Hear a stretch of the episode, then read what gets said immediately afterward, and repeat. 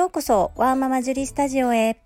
このチャンネルでは発達障害お片付けお料理子育てをキーワードに私の持つスキルや体験から忙しいママがながら聞きで参考になる情報をお届けしています。さて皆様いかがお過ごしでしょうか？昨日私はスタンド FM さんで自分の決意表明を3つさせていただきました。そのうちの2つ。1つ目の朝5時に起きる。2つ目の継続してできる運動をする。こちらですけれども早速1日目の1つ目朝5時に起きるは一旦5時には起きれたんですけれども二度寝をしてしまいました。じゃあ三日坊主どころか一日もできていない。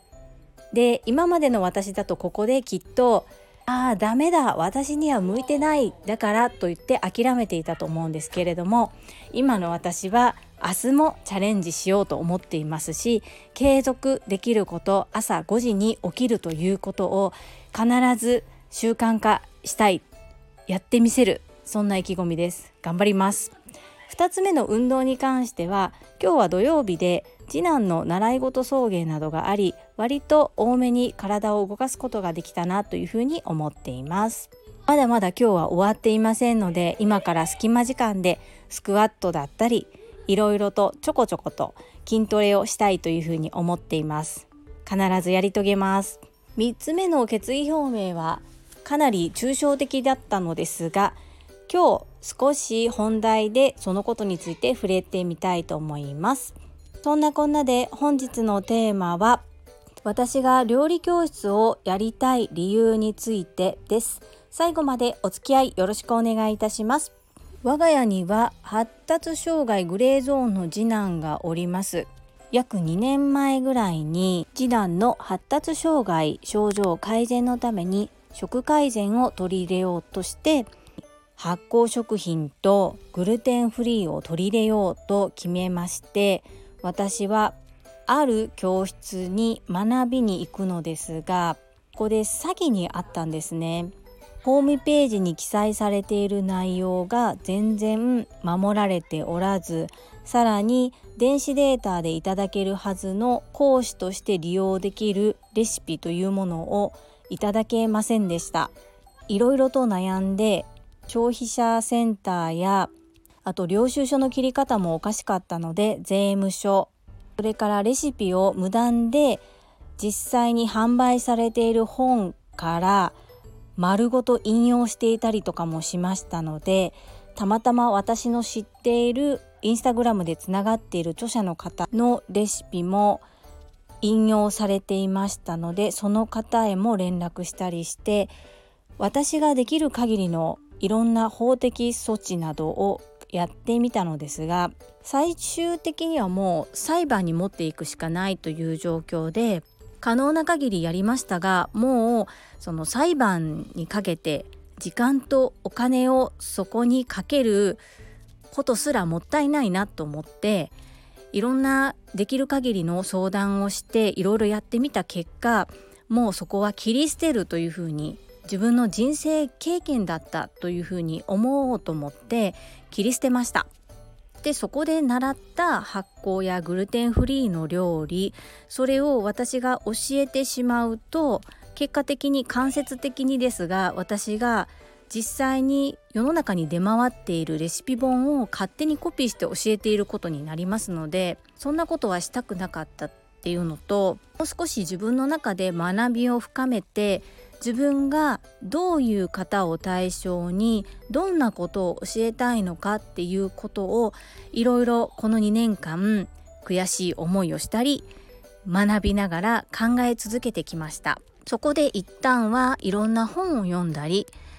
無料でレシピ公開をされている方のレシピをもとに作ってみたり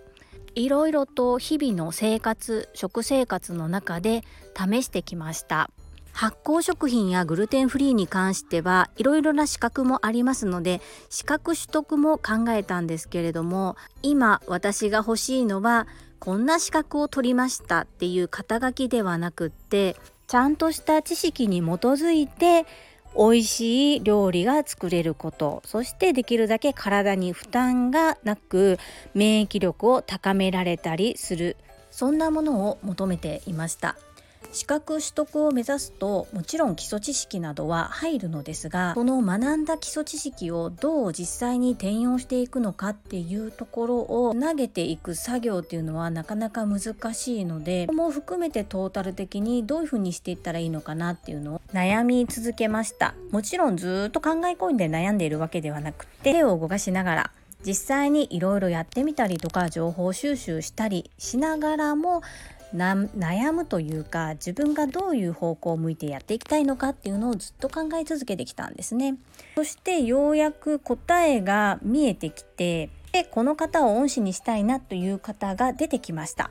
どちらかというと私は今まで視覚に惑わされてきたところがあると思います。こういうふうに名乗りたいこういうふうに名乗った方が体裁がいいそんな感じで先に資格を取ることに走っていたなというふうに反省してまして今回はどちらかというと実践を積んでいって最終的にその恩師の方に認められたら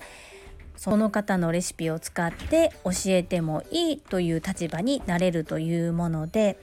一般的に資格取得を目指す場合は割と高価な金額を最初にお支払いするのですがそうではなくって最終的にそういうふうに認められたい場合は直接先生との時間を作らないといけないので別途費用が発生するんですけれども一度やってみて途中で楽しむだけで OK というふうになればそれはそれで終わりっていう感じですね。またまたちょっと抽象的なんですけれども端的に短い言葉で申し上げると月額いくらっていうサブスクのレッスンを受けることにしたということです。今割と子供のことでバタバタしているのとサラリーマンとしてお仕事をさせていただいている会社で退職者移動者が多く、まあ、私の割と業務の負荷が増えていて、まあ、家的にもいろいろとギスギスしておりますので気持ちが少し落ち着いたら申し込んで開始しようと思ってます。今ちょっと部屋にこもって収録してたんですけれども次男が私がこうスマートフォンに向かって一人で喋っているのでちょっと面白くなって、えー、私の言葉を真似しながらちょっと入ってきちゃいましたすいません皆様もぜひ料理教室料理教室だけではなく何か習い事をする時私もしっかり調べていろんな方の評判も見て申し込んだつもりだったんですけれどもちょっと詰めが甘かったところがあったなと反省していてただここで出会えたご縁というのはすごく大事にしていて今も本当にお互い切磋琢磨し合ったりコラボレーションし合える仲間になっています。それが不幸中の幸いだったなと思うんですけれども皆様も何か始められる時は本当にじっくりじっくり吟味してそこに時間とお金をかけて後悔はないかしっかり調べた上でお申し込みされることをお勧めしたいと思います。